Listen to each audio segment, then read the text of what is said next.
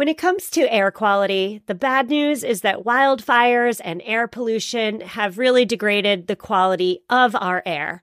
But the good news is that we're all realizing that the quality of our air, and particularly the quality of our indoor air, is really darn important. I'm so excited to tell you about Puro Air because in 30 minutes, this device will remove allergens, dust, smoke, and gases from your room. It uses a stronger type of filter called a HEPA 14, and it filters pollutants at a microscopic level. I keep my Puro Air running upstairs where the bedrooms are all night. I love that it's quiet. Cleaner air just hits different, doesn't it? Check out everything Puro Air has to offer at getpuroair.com. That's GetPuroAir.com. One more time for the people in the back, getpuroair.com. Well, hello there and welcome back. My name is Stephanie Safarian, and you were listening to episode 185 of the Sustainable Minimalist Podcast. On today's show, we are discussing why living small is the epitome of both eco-friendliness and minimalism. Bigger is best, right? Or so we're told. But if you have pressed play on a minimalist podcast, it likely comes as no surprise to you that bigger homes in particular often equate to more stuff, more stress, and more headaches. It's a real conundrum because while many of us revere space, there are countless benefits to be reaped when we live in smaller homes. On today's show, I am speaking with Laura Fenton. Laura is the author of The Little Book of Living Small. You'll hear Laura describe her home in our interview today, but it's important for me to note at the outset that we're not discussing tiny homes today. Instead, we are discussing an incremental approach to intentionally choosing smaller in a home that's maybe fewer square feet than you can afford, perhaps. Laura's here to outline the benefits she experiences every single day from living in a smaller space with her husband and son. Laura, I'm so excited to have you on. How are you? I'm fantastic. Thank you for having me on. Well, let's start by you introducing yourself. Tell my listeners who you are, what you do, and more specifically, as it relates to our conversation today, where you live. I am the author of The Little Book of Living Small, and I'm a mom to a 5.5-year-old boy. And I have spent my whole career writing, and specifically writing about homes. Before writing my book, I was the lifestyle editor at Parents Magazine for 6 years. So I've written a lot about family homes in particular. And today I'm a freelance writer contributing to magazines like Real Simple, and I'm a contributing editor at Food 52. And I'm also working on a second book. So that's my professional life. And then in my personal life, my husband and my son and I live in Jackson Heights, Queens, New York City. We live in a 690 square foot apartment.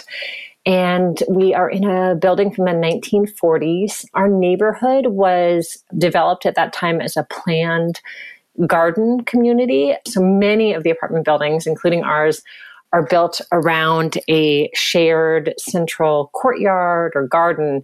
So it's a sort of unique neighborhood in that way. And when we first came to look at our apartment and look at apartments in our building, when we were, looking for a new home, I was pregnant and we were hoping to upgrade to a 2-bedroom. And after we looked at a few of the 2-bedroom apartments in our building, our real estate broker mentioned that she had a 1-bedroom on the ground floor that she could show us. And we went, we looked, and we both very quickly saw that what she was calling a 1-bedroom to us looked like it could easily be turned into a 2-bedroom by turning the small dining alcove into another small bedroom. And that was what we decided to do. It was a big savings for us to get a 1-bedroom instead of a 2-bedroom. It meant that we were not stretching our budget. It meant we would have a little extra nest egg left over. And we figured, this would be a fine place for us to start our family. 6 years later, we're still here. And it's worked out pretty well to, you know, move into this small space, even when, you know, our family was growing. What I love about your description there is that when people think about living small, their minds tend to go straight to tiny houses. Maybe it has wheels. Maybe it's in a field somewhere. Maybe the master bedroom is really a loft overlooking the kitchen and the 280 square feet or whatever the square footage is for a tiny home. But what I like about your story is that, you know, living small doesn't have to be the tiny home on wheels. Living small can be a one-bedroom converted to two-bedroom apartment. And that to me, that story to me makes small living seem much more accessible for the average listener, because I would argue that the vast majority of people listening today have no plans to move to a tiny home. And so I'd love to dive into your apartment, your home, a little bit more. I did get to see the square footage online and the layout. What do you love most about your space? Well, one of the things we loved about the apartment was that in this building that we're in on the ground floor, we look right out onto our shared communal courtyard. So there's green grass right outside our window. Their neighbor's cherry tree leans over the brick wall into our yard. And so we have like a little bit of a feeling of garden in the middle of New York City, which is nice. The layout really works for us. And part of the reason I had the confidence to, you know, purchase this apartment, even though it was what most people would consider small for, you know, a growing family, was that I had seen another family who had done something similar. And the way that our apartment is set up, it doesn't feel small being in it. It has a nice flow to it. And the way the rooms open onto each other, it has an openness to it that is nice. And what do your friends and family say when they come over for the first time? Well, I think most people are pleasantly surprised by our home. I mean, of all of our friends in our neighborhood, we definitely, I think, have the smallest apartment of any of the families. But, you know, it is a really inviting place to be. And some of the square footage that we don't have is space that people don't really use. You know, our bedroom is like 8 by 10 feet, and all it has in it is a bed and, you know, two little tiny bedside table shelves and wall-mounted sconces. But our friends, you know, who have much bigger bedrooms, it's not like they're using a lot of that extra square footage. So the square footage we lack is often like the space that's not used in other people's homes. I definitely want to talk to you about how you organize your space and make every inch count, because I would assume every inch does matter with a family of three. But before we do that, I want to talk about the reality that living small is the epitome of both eco-friendly living and minimalist living. So I guess let's start with the environmental benefits. What, in your opinion, are some of the environmental benefits associated with living small? I think that the two things are also very intertwined. So, but we can start with the very straight up looking at your environmental footprint. And choosing to live in a smaller space is one of the most basic things you can do to reduce your carbon footprint. And this is actually one of the reasons I'm passionate about living small. We use less energy to heat, cool, and power smaller homes. And we take up fewer resources to build, renovate, furnish, and maintain them. You just naturally consume less when there is less space to fill and maintain. And that sort of automatic paring back in consumption really dovetails with minimalism. Living in a small space in many ways forces you to be more of a minimalist than other people who might have a garage or an attic or both places to squirrel things away. When you're in a small space, you have to apply the principles of minimalism to pretty much everything that comes into your home. The two things are, I think, very intertwined. What I like about your response there is that you make living small seem accessible for a lot of people in a lot of different seasons in their lives. I know that you live in New York City. Perhaps for you and for me and for some listeners listening right now who would love to live in an urban environment but can't afford the top floor, 3-bedroom penthouse. I know I live near Boston and I know firsthand what the prices are on those 3-bedroom penthouses. Living small is a practical way to not only reduce your carbon footprint, but also to enjoy all of the benefits of urban living. Have you experienced that benefit firsthand? Yeah, I mean, part of the reason I live small is because I want to live in New York City, right? I'm choosing to stay here because I love being in the city so much. And the result, especially in a non-pandemic time, is that city dwellers probably spend a lot less time at home than maybe their suburban counterparts. We're having our play dates in the park. We are spending our weekends getting out of the house rather than being at home. Definitely being in a small space, being in an urban space, you're out exploring the city more often rather than, being cooped up at home. And I'd imagine you perhaps take public transportation, which also lowers your carbon footprint substantially. Yes. I mean, we do own a car, but, most of our daily travel is on the subway, on the buses, or by foot. And that is one of the things about city living that is naturally very sustainable, is that you are driving an awful lot less than other people. If I want to go to the grocery store, I walk 2 blocks to the corner market. I'm not hopping in my car to do that. And the experience of being in the city is, it's like sustainable in many, many ways that you can sort of start to unpack. By having all of our apartment buildings squashed together, we're using less energy to heat them because we're all sort of insulating each other. There are many ripples of sustainability just by the nature of being in the city. I want to talk to you all about the nuts and bolts, the day-to-day living small with a 5.5-year-old. We're going to get into all of that after a quick word from this week's sponsor.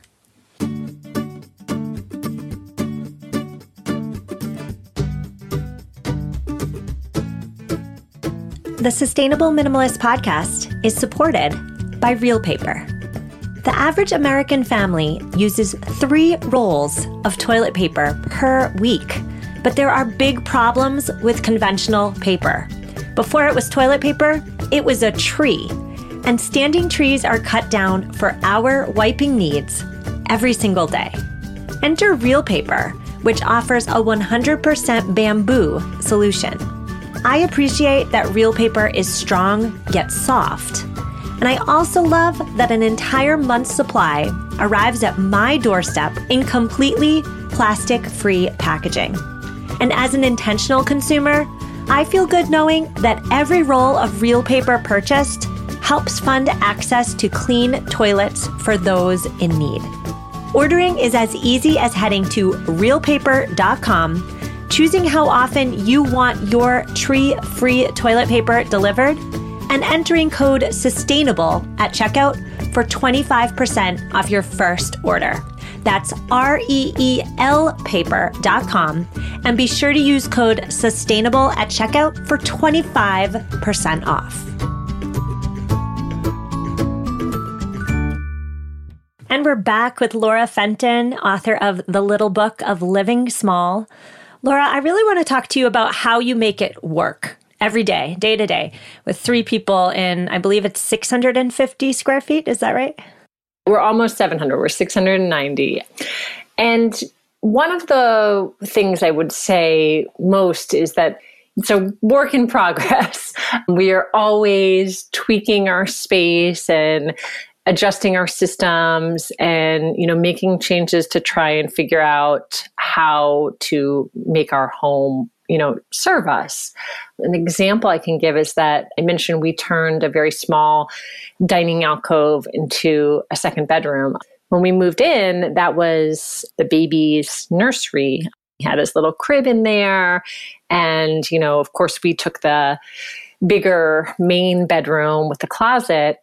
But pretty quickly, you know, when he went out of that newborn phase, we realized it was interrupting his sleep to be in the room that was closer to the kitchen and the living room where we were still awake. So we made the decision to give the baby the larger main bedroom and move ourselves into this, you know, like tiny little room that we'd originally thought of as, you know, like the baby nursery. And that shift was not something we'd anticipated, but being flexible and nimble about things like that and being ready to change things up is part of how we, you know, make it work and continue to work as our needs change. That's a great tip, being flexible. Being willing to put the baby in the master bedroom. How many of us are willing to do that, really? But I love that idea. I'm imagining that storage can get tight. I have two children. They have a lot of stuff. And I'd assume that your 5.5-year-old also has a lot of stuff. Kids grow quickly. So how do you store the stuff? Well, we are definitely, this is one way in which we are probably much more minimalist than most people. We really do not buy a lot of stuff. And we have worked very hard as parents to resist trying to solve problems with purchases. So our son definitely has fewer things than many of his peers. And, you know, that helps to have less to store. That's number one. Number two, we've made that same flexibility, it applies to our storage too.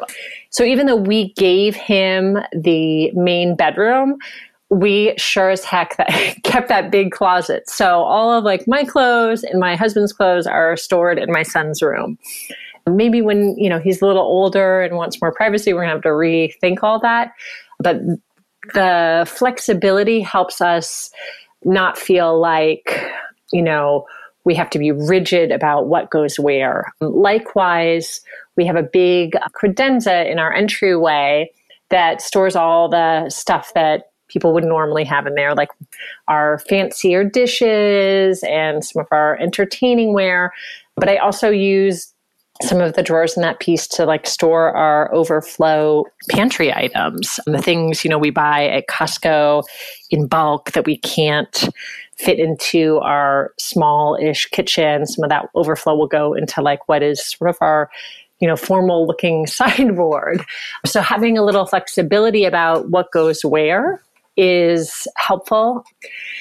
I also, something I write about in my book, Little Book of Living Small, is this idea that you really need to edit every day.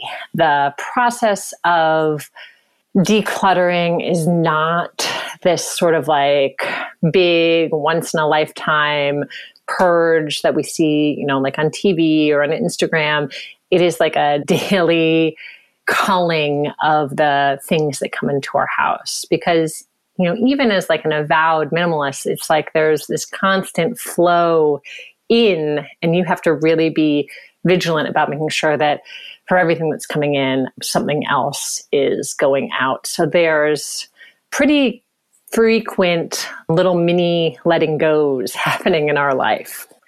Another just like really practical thing that we do, my husband and I, our bed is built as like a captain's bed with storage drawers in the bed. So we have all of our folded clothing stored like in our beds. We don't have to have a dresser. And then in my son's room, we have wooden crates just pushed under his regular twin bed where a lot of his toys get stored. So they are, you know, out of sight until he needs them for playtime and he can take them out. Well, first of all, your response makes me think that our stuff, our clutter, if you will, expands to fill its container. And if you have a smaller container, if you have a smaller home, you do have to stay on top of the clutter, of course. But I was just thinking as you were talking that bigger is best when it comes to homes is probably a very American way of thinking. I bet my international listeners listening to our conversation right now are thinking to themselves, 690 square feet isn't all that small. Oh, absolutely. You know, and I heard that when the book came out, a lot of people said this isn't small.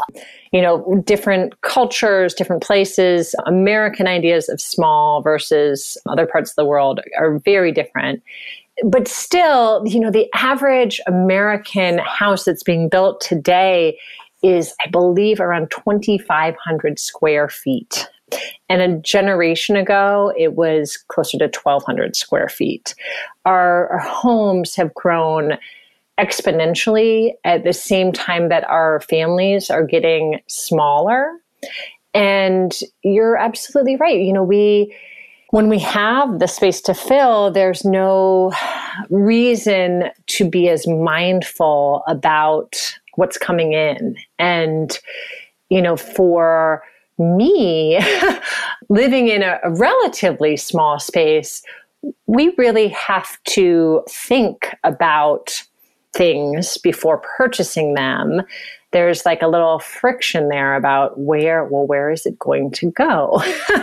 And it gets you to get a little creative. You know, we don't have a folding table for, you know, additional guests for a dinner party. But when I actually wanted to have a dinner party for my mom's birthday, you know, I borrowed one from a friend who lived 3 blocks away. And it would have been really easy for us, you know, to either like order one on Amazon or drive over to Target to buy one. It wouldn't have cost a lot of money. And if we had a garage, you know, it would be no problem to store that folding table. So being in the small space, like, just makes you a little more hesitant to bring something into your life because you're going to have to find a place to put it.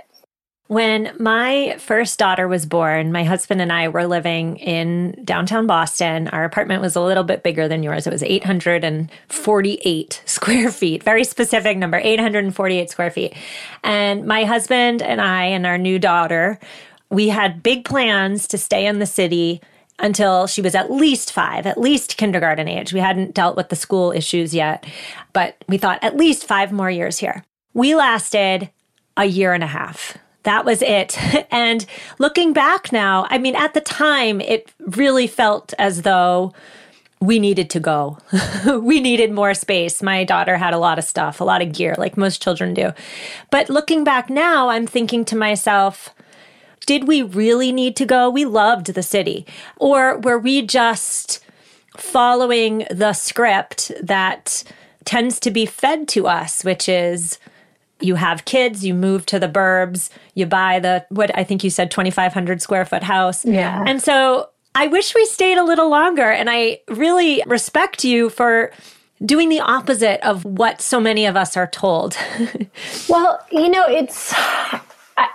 I'll tell you something about that too. My husband's brother and his wife, they up and left. And when their older daughter was 4 and they were expecting their second child, they said, forget it, we're leaving the city.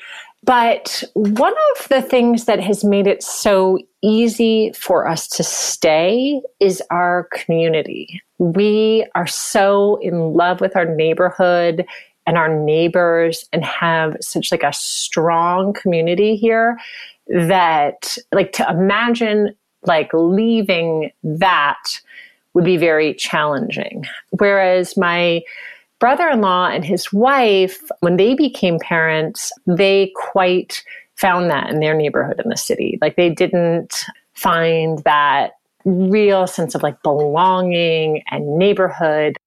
So I think that some of that urge to like move on to the next place, the next phase, also might be about, you know, looking to find community, maybe if you hadn't found it where you were before. So, you know, we got really lucky. Like we landed in a place that was like a perfect place to be as a young family.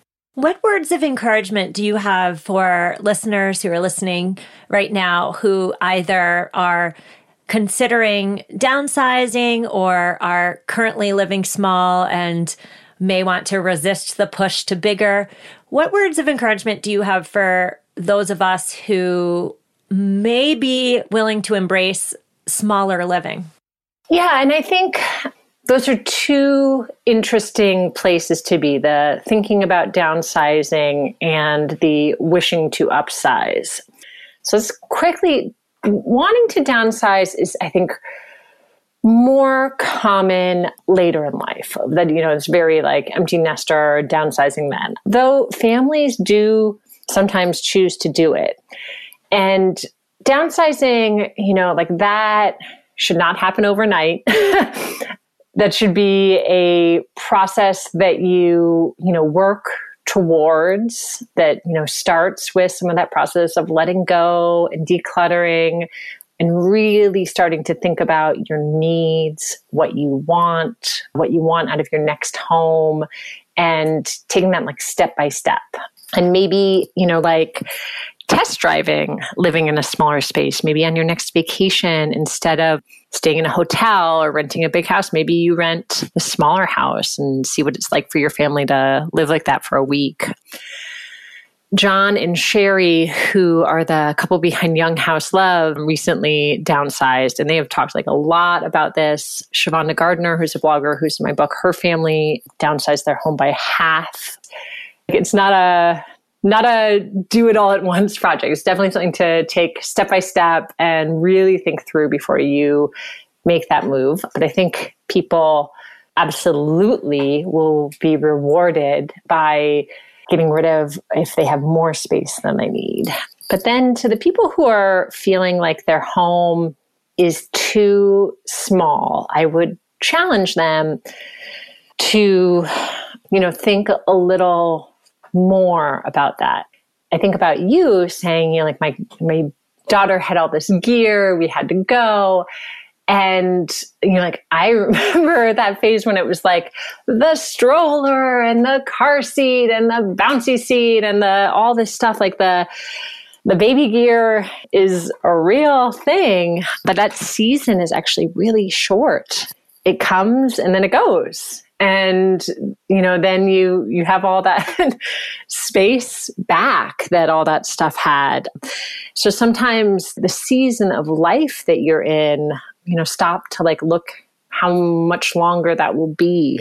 My friend who has kids who are older than mine, who has a beautiful 2-bedroom apartment with a garden in Brooklyn, when her daughter got to be a teenager, she just really did not want to share a room with her little brother anymore. She was just desperate for her own space.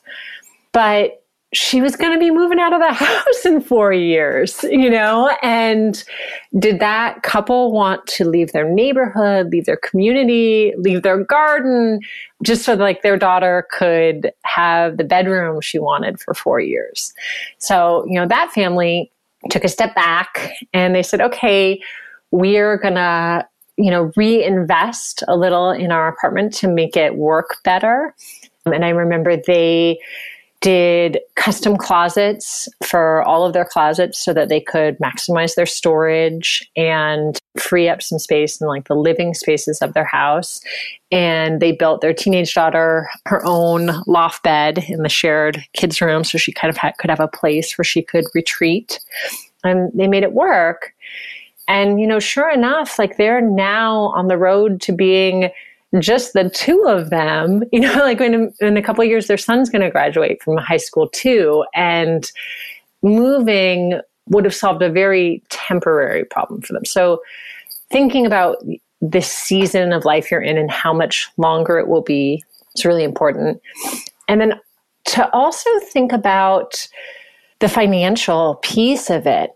One of the reasons we are so happy to stay in our small space is the freedom that it gives us. You know, last year when the world turned upside down and, you know, suddenly my husband and I both had much less work than, you know, we would normally have, it was okay because we, you know, didn't have a huge mortgage to pay.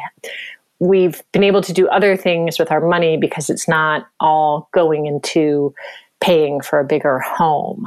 Thinking about the finances then might free people to feel better about investing in the space they're in, even if it is a rental.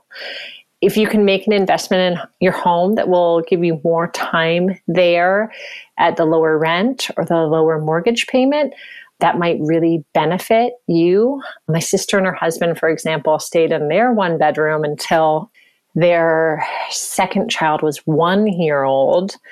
And, you know, they had a Murphy bed put into their living room so the parents could sleep in the living room at night. And, you know, they gave the kids the room. And that was like a pretty big investment in that one bedroom apartment. But when you add up all those years of smaller mortgage payments, they really came out ahead. And for them, it was that same thing. You know, I've been talking a little bit about, like, they wanted to stay in their neighborhood. They wanted to stay near their friends and their daycare and all the things that, like, enrich their life. It made sense for them to stay rather than to move on to the next big thing. Laura, tell us about your book, The Little Book of Living Small. What's it about and where can we find it? So The Little Book of Living Small is all about real people living in small spaces. And this goes back to something you said very early on about feeling refreshed to hear that living small didn't mean living in a tiny house. Part of the reason I wanted to write the book was because almost every book about small spaces that I could find was like sort of extreme. The small spaces were so small and so tiny, and they were fun to look at, but they didn't really give me ideas about how I might live in my space. So I set out to write a book that was about people living in smaller than average places, but not tiny homes, and also people who had all chosen to live in a small space. Most of them were choosing smaller spaces because a place they wanted to be where, you know, that sort of forced them into a smaller space. So that was sort of my criteria, was that someone had chosen it. And then I sort of made a rough, I said that one person could have up to like about 400 square feet in my mind. I think I gave two people up to maybe, I can't remember what I said for two. And then I thought three people, about 300 square feet per person. And then the biggest homes in the book are 1,200 square feet. And there are two families of four in 1,200 square foot homes. So it's a little different in that way. It's not tiny houses. And I think another thing that is different about the book is I worked for many years as a magazine editor. And let me tell you, I know about all the styling and propping and tricks that go into making places look, you know, picture perfect for magazines. And I didn't want to do that. So what you see in the book is all of these homes, you know, on their best day, of course, everybody tidied up and we brought in fresh flowers, but there were no props, no stylists, nothing, you know, like no tricks going on to show something other than, you know, the reality. And they're stylish people with beautiful homes, but I think that you can feel a little bit that this a little different from other books in that way, in that it's a little bit more of a glimpse into people's real everyday lives. What I love about your book is that you're normalizing living small in a culture that glorifies big as best, right? And you also mentioned too that, you know, the extreme tiny homes tend to get all the attention. But when we glorify the extreme, we naturally forget about the less extreme, which is probably much more common. Where can listeners find your book? You should be able to get the book wherever books are sold, including all those big booksellers like Barnes & Noble, Amazon, and I love bookshop.org, which is a online bookseller that supports independent bookstores. So any of those places. Well, Laura, I want to thank you so much for coming on the show and offering up your small living inspiration. You've given me so much to think about. Thank you so much. Oh, yes. Thank you so much for having me. It was a wonderful conversation. Listeners, I so hope you enjoyed my conversation with Laura Fenton, author of The Little Book of Living Small. I have linked to Laura and her book in this week's show notes, which you can find at mamaminimalist.com/185. Now, really quick before we say goodbye, a quick little reminder to my Apple Podcast listeners. If you listen on Apple Podcasts, you can help support the show by leaving it a really quick 30-second review. And by the way, leaving this show a review, as well as all the other shows that you binge on regularly, is a really powerful way to help potential new listeners find the show. I should say my birthday is coming up in 2 short weeks, and all I want for my birthday is your honest podcast reviews. So thank you so much. If you do not listen on Apple Podcasts, let's be honest, you probably still have an Apple ID somewhere from 2008 when you had your iPod. So you can log in and also leave a review. But if that is too much trouble, it would be a wonderful birthday gift if you could tell a friend about the Sustainable Minimalist Podcast. And thank you so much. I will see you next week. Have an amazing week and take care, my friends.